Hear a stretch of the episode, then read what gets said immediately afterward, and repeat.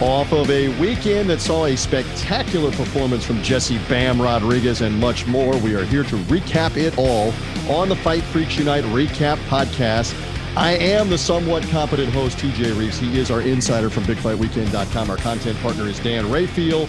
Back aboard to go over what went on in the Matchroom Boxing a big show that took place in San Antonio with a couple of world title fights, actually three of them, including the ladies' world title fight won by Jessica McCaskill. We're ready to mix it up on all of those, recap it as we do come off the weekend, and do that. Dan, how you feeling off of another fight weekend? I enjoyed that card the other night. It was a little bit of a little bit of everything.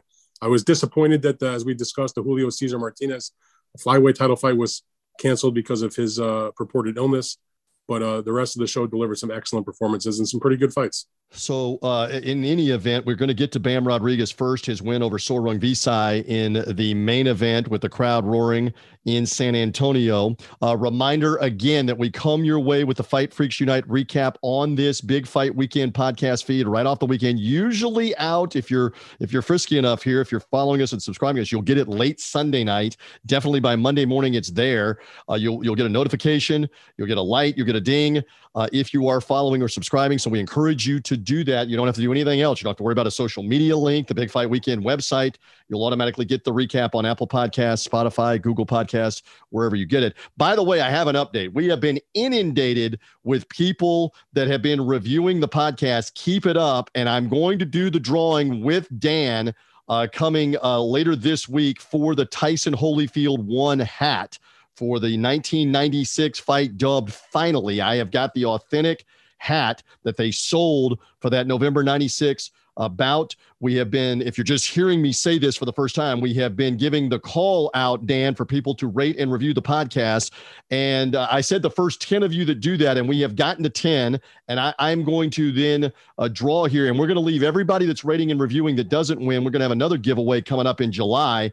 Keep rating and reviewing because we're going to draw somebody else to win something in July. But I know uh, you echo me. Thank you to the audience. They're doing what we asked, which is rate us and review us on Apple Podcasts because it will help other people. The more of you that do that, see us and find us through Apple, Dan. Definitely appreciate it. And I think it's also extremely important to let them know that the hat is not worn by your big head. That's right. My cranium has never been inside of that. My dome has not. This is an unworn, uh, and I have preserved this thing for 20, right at five and a half years uh, along with a couple of other hats. Never wore it, just kept it, hung on to it because of the Holyfield upset. It is yours. Somebody is going to get this hat. I will send it to them. And you keep leaving breadcrumbs that the July prize is a recent fight. And you're going to do a fight poster, and somebody's going to get a kick out of it, right? Do, Absolutely. more yeah. breadcrumbs or what? No, people who follow me know I'm a big collector of that sort of thing. And so when there's these fights that occur, whether it's programs, posters, whatever other sort of stuff is available, uh, I try to acquire multiple uh, pieces of it, use it. Mo- I, I, don't sell stuff, but I am happy to have extras in my collection, and I'm certainly happy to trade things, which I have done. But for this particular fight, a pretty big deal. Uh, I've got a few extra posters, and I'm gonna uh, make one of our listeners Listen awfully happy because a real cool poster. Listen to that. So keep rating and reviewing. We'll do that in July. The fight poster is July. We're giving the hat out coming up later uh, this week. It is tomorrow. It was the 27th for Tyson 20, Holyfield 2. I believe it was the 27th. We got to look. Yeah, it's this it's, week. It's coming up in the next couple of days. I actually just did. I watched this morning, Sunday morning.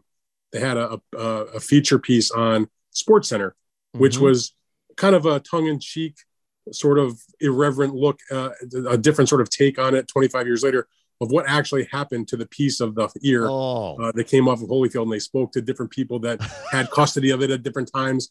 Flip Homansky, the ringside physician, uh, the person that was at the MGM cleaning up the ring that found it, uh, one of the people at the hospital, one of the people that was in the um, I guess ambulance or person that took Evander to the hospital, uh, as well as Evander Evander himself. It was it was pretty cool. It was like 10, 15 minute piece, but it was worth piece it because there was a belief they could reattach part of it if they found it as disgusting as that is. I don't know if they ever did that, if they just did the plastic. No, they surgery. didn't. They God, didn't. gross. I mean, actually, you know, it's funny. Like I see Evander occasionally and, and we're friendly and, and uh, not that we've done this recently, but in years past when I've uh, been with Evander, you know, he actually makes light of it. Like he wears it almost like a badge of honor. Like he's not embarrassed to have literally, like if you look at it, there's a piece of ear missing. Most definitely was not reattached.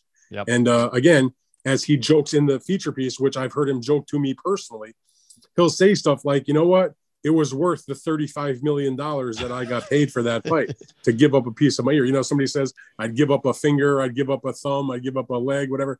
He gave up a piece of his ear and got a huge amount of money uh, and and a piece of uh, boxing. Not the greatest piece of boxing history, but uh, it is what it is. I just looked it up as we talk Tyson Holyfield too. And again, a reminder to the audience: the hat that we're talking about is from the first fight. Finally, Tyson Holyfield won uh, which was November of 1996. By the way, that's the good fight. That's the yeah, great fight. That was a that's the really fight. exciting fight. The se- the second one was Holyfield dominating the first round, and then Mike Tyson just unraveling psychologically and purposely fouling him uh, in the second and the third round.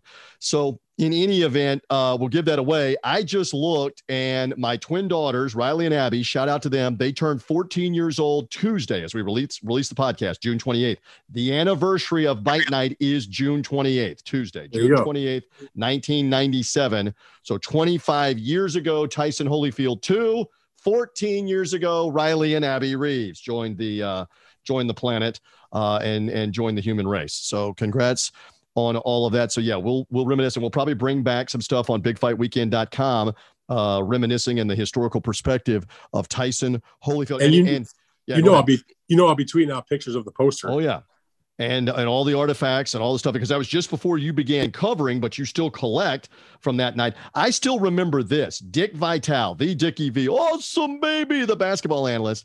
That was the first time he had ever attended a world heavyweight championship fight. So you have that bizarreness bizarreness a correct word. Bizarreness in the ring. And then after the ring they're at the mgm grand in and around the casino and suddenly shots were fired in the casino and there's people running everywhere. And Vitale said that's the scared most scared he had ever been with he and his wife lorraine for all that. He's like i'm not i don't think i'm going back baby. I'm not going well, back to boxing. first of all not a good night for boxing but dick Vitale, uh, who who I knew because of my uh, work at ESPN for many years, and actually not to belabor the point, but I'd actually met him when I was a college mm-hmm. journalist and interviewed him for my college newspaper. Uh, and he was tremendous. And what a, what a great man he is. Just a beautiful yes. human being. Agreed. Um, but he did not give up boxing because I will tell you that in years beyond that uh, Holyfield Tyson fight, he came to Las Vegas um, and had attended other fights. And at one point, I know uh, because I was working for ESPN and they were kind of giving Dick and his and his wife a hard time. Um, I actually, myself and Brian Kenny, my co- my former colleague at ESPN, we helped kind of grease the wheels to get him a credential to get him down in, a, in an area where he wouldn't be bothered by everybody, so he could attend. Uh, I believe it was a weigh-in for one of the Mayweather fights. Uh, wow. But uh, Dickie V is just a great guy. If uh, you know, the most nice, like the nicest, realist guy you'll meet. Like the, the the personality and the enthusiasm and the and the coolness that you see in the TV uh, or hear him on a radio program or whatever. That's who he is. A lot of people fake it. Dickie V is what you see is what you get. I mean, he may not shout and scream, but he's just a just a just a wonderful guy and I'm going to blow you away here if you've not been keeping up with this. Obviously, he's been battling cancer. He's been having voice problems. Yeah. Dick Vitale is 82 years old and still has the energy of a 42 year old doing this. And we wish Dick well to be able to come back for this college basketball season. His goal, his dream is to still be back for one more or more seasons calling games around college basketball as an analyst. He lives not far from where I'm sitting hosting this podcast. I promise we're getting to the boxing in just a second. He lives just south of me in Sarasota. They have raised with his uh, Dick Vitale Gala and the Jimmy V. Jim Valvano Foundation, tens of millions of dollars every year through the V Foundation for Cancer Research. And in particular, Dick Vitale's Gala has now, are you ready for this? Dan Rafael raised over $30 million for pediatric cancer, cancer with kids. Heartbreaking stories. You and I are parents, heartbreaking stories of people with kids with cancer, kids dying with cancer. They've raised not 3 million, not 6 million or 10 million, 30 million for pediatric cancer. And that's Dickie V, baby. He is awesome. So keep it up, Dickie V, while we get on that tangent and hopefully he feels better and can do the basketball season. How about that? We're intertwined with there a little uh, Dick Vitale uh, on that. All right, let's get into it. Fight Freaks Unite recap. Bam Rodriguez, uh, very impressive in his uh, junior bantamweight world title fight in front of the home fans. A knockout of Srisaket Sor Rungvisai. Tell me what you saw out of that uh, early TKO win. He was dominant. I saw the birth of a potential star. of a guy that has the potential to be on the pound for pound list for years to come. People have to remember that he's only 22 years old. He's a young, the youngest champion in boxing, first fighter born in the 2000s to become a world champion. He fights with a maturity of a person much older than him. He has a really good head on his shoulders. You can tell just in his interviews. He was very poised in the fight. And the fact that just in February of this year, he's considered a prospect preparing for a 10 round undercard fight in uh, at 110 pounds. So technically in the flyweight division. And then on six days' notice, he gets the notification that Sor Rungvisai has come down with COVID and is not going to be able to fight Carlos Cuadras for the vacant WBC title at 115 pounds. He was on the undercard. He was offered the fight. He accepted it without hesitation. On six days' notice, he goes up in weight.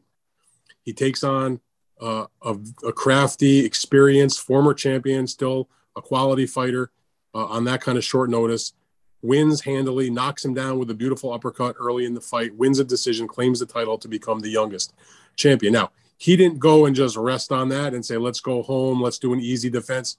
He took on Sor Rungvisai, who I think most people would acknowledge was probably, at least on paper, a tougher fight than it would have been against Cuadras. And so, what did he do? He took him on in the hometown uh, fight, and he didn't just win. He totally dominated. He won every single minute of the fight practically. Uh, Sor Rungvisai had been off for 15 months. Uh, certainly was not what he was at his peak when he was, you know, scoring a knockout against Chocolatito Gonzalez, for example. But this was a guy that had been a champion twice. I consider him to be a borderline Hall of Fame fighter. He's been one of the best fighters in his weight class for a long time. He has been uh, recognized by many people, uh, maybe not in the most recent couple of years, but certainly at points in his career as somebody on the pound for pound list. Um, part of uh, what what we've called sort of the four kings of this era of that small weight class: him, Cuadras, Sor Rungvisai, uh, Sor Rungvisai Cuadras, Chocolatito, and of course Juan Francisco Estrada. They've all fought each other. Um, he's a top-notch quality fighter, even if he was a little bit older.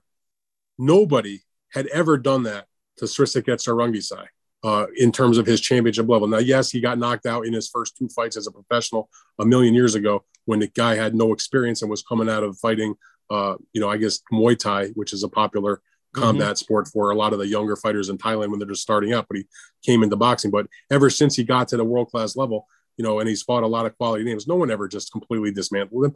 He got dropped, he got taken apart, he got beat up, he got stopped by a young kid that has the whole world in front of him. He is something else to watch, and he's exciting. He's interesting. He he can do a lot of different things. He fights with both hands. I've seen him fight go backward, go forward likes to mix it up, seems to take a good shot. I mean, you know, it's like Eddie Hearn said in his post-fight interview on DAZN with Chris Mannix. You know, we live in a world of hype. You don't want to get too excited and too over uh, over over crazy about what he can do. But it's hard not to get excited when you see what this young guy has done, not just on Saturday, but what he did in the previous fight in February. Agreed. And uh, when you see stats like, and I said, I said uh, early in that fight, but it was actually an eighth round TKO uh, that he got, and rightfully so. That was the right thing on the stoppage. When you see a stat like Bam Rodriguez landed 233 of 431 punches, I mean that is a serious connect rate, as you know, Dan. Uh, and a lot of those were power shots out of the southpaw stance you see a lot of potential. We do not want to get too far ahead of it, but you see a lot of potential. So in the in the final analysis here, what do you think is potentially next for him? Because this was certainly a statement win for Bam Rodriguez. Oh, there's no doubt about it. Uh, a statement win for sure. I mean, I thought the Cuadras win was a statement win, and it just shows you the mentality. A guy who was not known by base. I mean, I knew about him, and boxing mm-hmm. diehards probably knew about him. Robert Garcia, his trainer, has been telling me about Bam Rodriguez for the better part of five years, probably since the kid was like one or two and zero. Oh. So I'm aware of him. I had him on my prospect list a couple years ago, whatever. But to go from unknown to two major title win, you know, two wins in, in title fights in back-to-back fights just over the course of a few months, that's how you become a big name in boxing. Uh, you know, even in the smaller weight classes, is when you not only do you fight top guys, you're fearless about doing so. Weight's not a concern. Uh, you know, it's like Eddie Hearn said, and Robert has said, you know, we're not worried about who we're matching the guy with because we know we've got the cream of the crop there's no doubt in my mind at this stage of the game uh, that he is one of the best fighters in the world in those smaller weight classes. And again, I'll paraphrase what Eddie Hearn said in his interview. Is there anybody from 108 pounds, which is where he thinks he can go down to if necessary, possibly 112 to win a title in his next fight? Certainly could stay at 115. But is there anybody from 108 pounds in the junior flyweight division to the 115 pound junior bantamweight division slash super flyweight division that you would make a favorite to beat Bam Rodriguez? And uh, as much as I have love in my heart for guys like uh, Juan Francisco Estrada and uh, Roman Chocolatito Gonzalez, at this stage of their careers, it's hard to look at a matchup with those two guys and make them the favorite against Bam Rodriguez. Now, who he's going to fight next is a different story. Now, his brother, Joshua Franco, is the WBA's regular champion in the 115 pound division. So they're actually holding belts in the same weight class at the same time. He is the mandatory for the full, cha- you know, for the the super champion in the WBA, which is Estrada. They had a purse bid. Golden Boy is supposed to be doing the fight. It remains to be seen if they'll actually go through with it because he also could potentially fight uh, Chocolatito Gonzalez. Whoever Joshua Franco doesn't fight would be a, a great matchup to see uh, Bam Rodriguez fight against. I'm not sure if Estrada or Chocolatito are too interested in that fight. You know, you know that remains to be seen. But sign the bottom line interrupt. Is, sign me up for Chocolatito and Bam yes. if it could happen. But you're saying uh, it, it may be that it's his half brother Franco that gets that fight instead. We don't know. There, there was also the, the, the, the possibility, and this was discussed after the fight, that and, and Bam said this also that he's interested in dropping down to 112 pounds, which is more his more natural weight division, I guess, at this point, to to win a title in that division as well. And so uh, the champions in that weight class, uh, you know, he's like whoever wants it can get it. So uh, knowing the mentality of the fighter, knowing the mentality of Robert Garcia, who's going to have a lot to say about who he fights, and certainly knowing the types of fights that Eddie Hearn, the promoter, likes to make, it would not surprise me at all if they find this young man some kind of meaningful fight in his next match. The, the good thing is they want him to stay busy. I think he can fight two more times this year, sometime probably, you know, in the early part of the fall and maybe one more time at the end of the year. Um, he's got a bright future. What can you say? I, wait, wait, I, I just, a fighter might love... actually fight four world title fights in the same year. What year is this? Are we going back to the 80s and the 90s? These guys usually we struggle to get them in the ring twice. You're you're like in, I'm rubbing my hands, even though the audience can't see see me. You're intriguing me. He might fight twice more before yeah. the end of 2022. Not, not out of the realm. I mean, wow. Keep in mind that the the the the dates are there from Matchroom Boxing, and and this this is part of that equation Bam Rodriguez is not at the point yet where, from a financial point of view, they can't afford to put him in the ring four times. Mm-hmm. He's making good money now, six figures, obviously, but it's not to the point where they can't afford to have him fight and they can help continue to build his name, uh, whether it's in his hometown of San Antonio or elsewhere. Uh, so I don't think there, unless there's uh, an injury or something along those lines, and there should be absolutely no. He took no punishment on on Saturday's fight. He should be, you know, frankly, be, uh, you know, you looked at him in the interview, didn't look like he have a mark on him. Uh, so there's to me, unless an injury comes up, uh, it's good for him to be active. It'll help him maintain uh, making the weight. So I don't see any reason why he won't fight two more times this year. Uh, that's what they they say they want to do. It seems very reasonable to me. We're only in uh, you know the end of June. he's fought twice in the first half of the year. No reason why he can't fight. Like I said, sep- you know September and then we begin like November, October, you know December. The point is two more times this year is not out of the realm, and that's how you make yourself a big name and uh, you win the kinds of fights he's winning against Cuadras or Rungvisai in the impressive fashion that he's doing. Maybe you pick up a title in the flyweight division in your next fight. The point is, not only is he making a name for himself, he's putting himself in consideration for the pound for pound list, and he's putting himself in consideration for fighter of the year. Love this insight from Dan Rafael. We're here for a few more minutes. Fight Freaks Unite recap podcast. The main card that we're recapping is the Matchroom Boxing Show that was in San Antonio, Texas. The co feature fight saw the unified junior featherweight champion, MJ uh, victorious. And man, you talk about dramatic. Uh, it looked like a hand injury. He certainly was bothered by a hand injury. Was he going to be able to overcome that? Uh, you and I had fun on the Bet US show on whether this fight would go the route or not. It almost, almost, almost did go the route before MJ did get a 12th round a TKO over a Californian veteran Ronnie Rios. All right, your thoughts watching this, especially when MJ hurt the hand apparently early in the fight and persevered on Dan Rafael. Listen, he showed a lot of a lot of uh, grit to, to get through that. Uh, clearly, there was an injury. Uh, I liked his comments at the end of the fight, you know, translated where he said that his trainer at his corner told him to go get Ronnie Rios in the 12th round. Don't worry about the pain. okay, just fight through it. Like easy for them to say, you know, he's not the one, uh, they're not the ones that are having the issue. But in any event, uh, Akhmadaliev is an excellent fighter. I thought it would go the distance. Uh, he got the knockout. He performed very well. Uh, Rios had a couple of good moments in the fight, but as I said in the pre-fight stuff, he's just been good enough to lose these types of matchups. He's just he's a good fighter, but he's not he's not at that world championship level. He's just a notch below. Proven once again, uh, having lost a one-sided fight, uh, or not one-sided, but not the most competitive fight. Let's say when he fought for the WBC belt uh, in this weight class against Rey Vargas back in 2017, had suffered another loss since then, and now he's taken on uh, Akhmadaliev, who, in my estimation, at the very least, is on a, on a same level as a Rey Vargas, maybe even a little better than a Rey Vargas. So this was a pretty big step up for him uh, compared to the types of opponents he has been facing. And so Akhmadaliev winning the fight was no way a surprise. We both picked that as an outcome. The fact that he got him in the 12th round um, with a hurt hand and finally let that left hand go. Uh, good stoppage. He put him on the floor. He got up and Rios. So I'm not taking anything away from Ronnie Rios. He's a warrior. He came to fight. He uh, he didn't he just he didn't just bag it when he got knocked down late and he was way behind on the cards. Um, but what can you say, MJ, with a with a resounding victory? That's how you close the show. That's how you make people want to see you fight somebody else in the future, some other bigger fight. And what I was happy to see, and I'm still skeptical about it because that's just me. You had him saying he wants to unify the division in his interview afterwards. He's got two of the belts. Stephen Fulton Jr.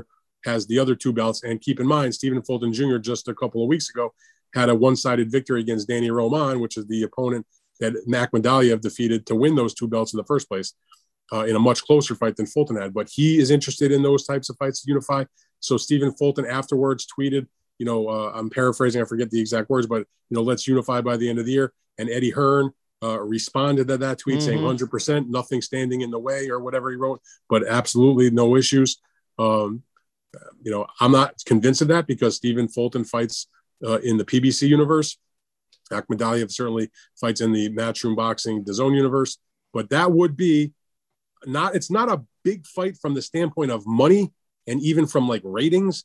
But if you're a diehard fan, man, that's the fight you want to see. So, two variables. We don't know how messed up is the hand. We might not know that answer for a little while. They may keep it secret. Does he have to have hand surgery, whatever? I thought it was interesting. Sergio Mora was talking as the analyst, Love the Latin Snake on DAZN, and Todd Grisham was uh, kind of uh, pressing him on, hey, have you ever fought through an injured hand? He said, yeah, I messed up my thumb uh, in a fight, and I actually had to have thumb surgery and take time off. We don't know what MJ did to the hand or not, so that could sidetrack him for a little while. I'll say this though, TJ. That's variable one. Yeah, go ahead. The fact that he was able to unleash it the way he did in yeah. the 12th round and score with it on several occasions with some big punches. Again, I'm not a doctor. We haven't seen it, but that tells me at least I I think it's not that bad because he was able to do that. If it was that bad, he wouldn't have been able to probably do that and it's more sometimes it's a mental thing and a physical thing. So at least it on the surface it didn't seem like it was something that was that dramatic. Maybe it needs some time off and rested and maybe you know ice it and do some rehab. But I don't know if it arises to the point where it's as damaged where it's going to keep him from fighting another fight this year. So the second thing would be if it's not the undisputed, and again, this is factions and they, they can't ever come together and and Al Haymon and PBC keep it exclusive as much as they can if they have their fighter and their fighter has the titles. Uh, what's next for MJ if it's not an undisputed fight? Is there another name that is sitting out there at uh, at 122 pounds that might be interesting to you, or or we just got to play wait and see? I mean, I guess you play wait and see. I don't really see there being some obvious uh, opponent out there. I think that had Danny Roman performed a little better against Fulton, you could make the case that maybe they should do the rematch even if Danny had lost just because of the close nature of their first fight. But now Danny is also in that PBC universe, and it was such a wipeout against Fulton. I don't think there'd be really any demand at this point, uh, unless Danny was able to get back into the groove. So, you know, the 122 pound weight class is kind of top heavy. Um, there's some very good fighters at the very top, but it doesn't have a huge amount of depth in my mind. But there's guys out there. It just, you know, are they are they makeable? Because PBC does have uh, involvement with a lot of those fighters. Uh, I think we just wait and see. Maybe it's a British, maybe it's a British fighter from from Hearn and Matchroom that MJ ends up fighting in that weight class. I don't know. Maybe they it's make possible. us. I am not even sure. I'm not even like none of the names are coming to my mind. Obviously, because uh, he's got two belts, and the fight that he just had on Saturday night against Rios was his uh, one of his mandatories. You know, at some point there'll be a second mandatory, so it's conceivable that there might be another mandatory coming down the pike for him. But uh, at this point, you know, you would hope that they could that they could make the undisputed fight because typically, if you notify or, or ask for permission from the sanctioning bodies, you know, in a reasonable amount of time ahead of time, uh, they will allow a unification fight. It's in the it's in the IBF rules, number one, so they wouldn't have to worry about that if, as long as you do it within the time frame. And the other organizations, you know, usually are pretty reasonable when it comes to that type of situation. So if they could make a unification, I don't think we'd have to worry about there being a mandatory that would mess that up. But uh, hopefully, hopefully Stephen Fulton and Akhmadaliev and Eddie Hearn are serious about wanting to do that fight, and that on the Stephen Fulton side, that that they can uh, you know come to an agreement with with his own promoter and with PBC that that's a fight that we could pursue.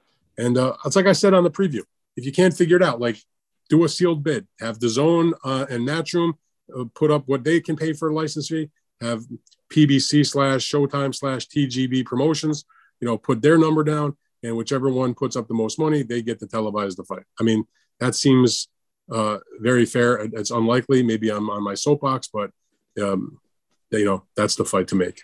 All right. Um, and on the recap, in the recap mode, two other fights on that card before we're done. Jessica McCaskill uh, successfully defended all of her women's world welterweight championships. She's the undisputed champion.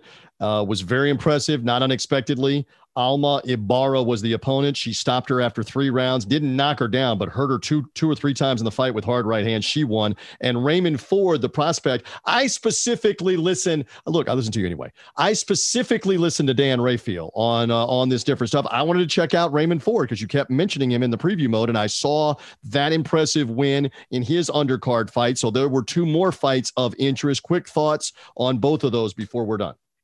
Well, as it relates to Jessica McCaskill, this was the kind of fight to sort of just keep the chains moving.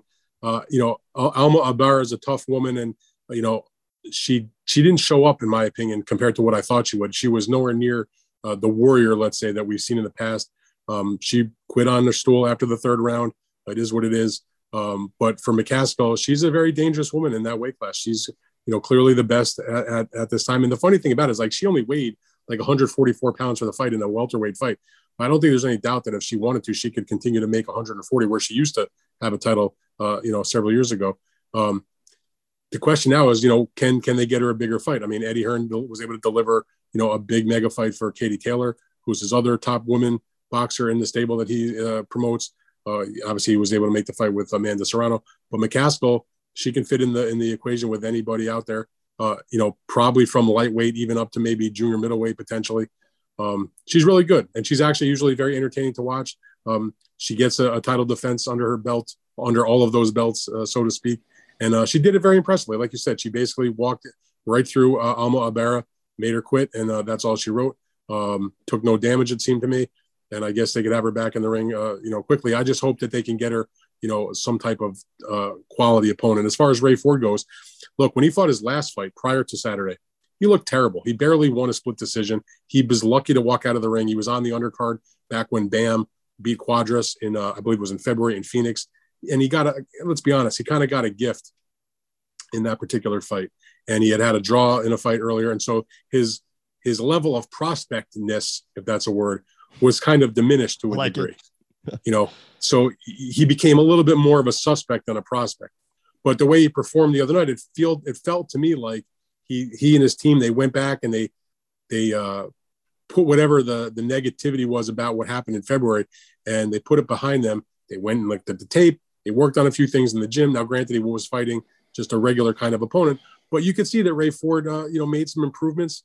Uh, he was snappy with his punches. He was good on defense. He just did a really good job against uh, an undefeated opponent. One um, you know, two scorecards had it a shutout. One had it nine rounds to one. It certainly could have been a shutout. Nine rounds to one seemed uh, pretty reasonable, but he totally dominated the fight.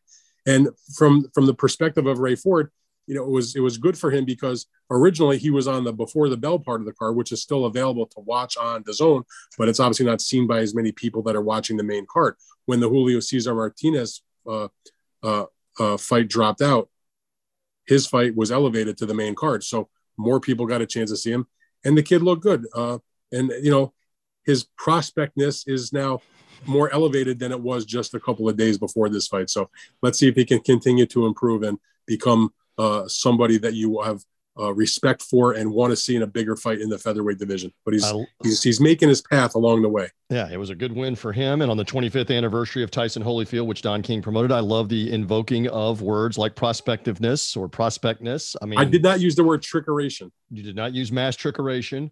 Uh, I love all this. Uh, somebody look it up. Um, somebody look it up and tell us we're wrong. In any event, there is the recap. Anything else uh, that struck you off that show in San Antonio? We're going to rock on now into the month of July. That basically wraps up in terms of championship fights what we had here in June. Anything else, Dan Rafael, before we're done? Listen, I just good? thought it was. A, I just thought it was a, you know, the Martinez fight dropping out, notwithstanding. I thought it was a good, entertaining show. If you invested your, you know, three hours or so, three and a half hours or so to watch those fights uh, I think got your money's worth. You got your time's worth. Uh, Bam put on a spectacular performance against a good quality opponent. Maybe not the most competitive fight, but certainly crowd pleasing to watch. Uh, Sor Rungvisai, he tried, but he just did not have the you know the uh, the the youth or the firepower on that night to, to keep up with the young man. Uh, Akhmadaliev looked excellent against uh, a veteran contender and uh, made it. Um, didn't go the distance. You know, when you get knockouts, that's always a good thing. Jessica McCaskill keeps the title undisputed uh, keeps the chains moving. And uh, and Ray Ford bounced back from a poor performance to uh, you know I think reestablish himself as a as a prospect to keep an eye on in the opening fight. You know, it was a good night of boxing in my opinion, and it was not a busy weekend. That was that was the, the one big television card of the weekend and now we head into the july 4th weekend with a little bit of um, you know a couple of fights but nothing earth shattering and hopefully we'll reconvene with some bigger events as the summer moves along are all about that. Dan, excellent stuff. A reminder again that we come in in the recap mode off the weekend. That will include July 4th weekend. Dan and I will try to make that happen. July 4th being Monday with the holiday. We'll try to make that happen uh, for next weekend. Uh, Briedis has the cruiserweight uh, title fight in Australia Saturday morning. Joe Joyce the top WBO heavyweight contender has a fight in England Saturday afternoon. There's not much else, as Dan alluded to, but we will come in in the recap mode. Here we've been recapping that Matchroom show. Reminder read the site, bigfightweekend.com. Read Dan as well through his Substack, Fight Freaks Unite. We got a big fight weekend preview show coming for the weekend this weekend. And other than that, I think all is good. Dan, have a fantastic week. We thank you for the time, the insight, and the analysis here. My man, appreciate it. And we thank you for listening and finding us as part of Fight Freaks Unite and the Recap Podcast. Bye.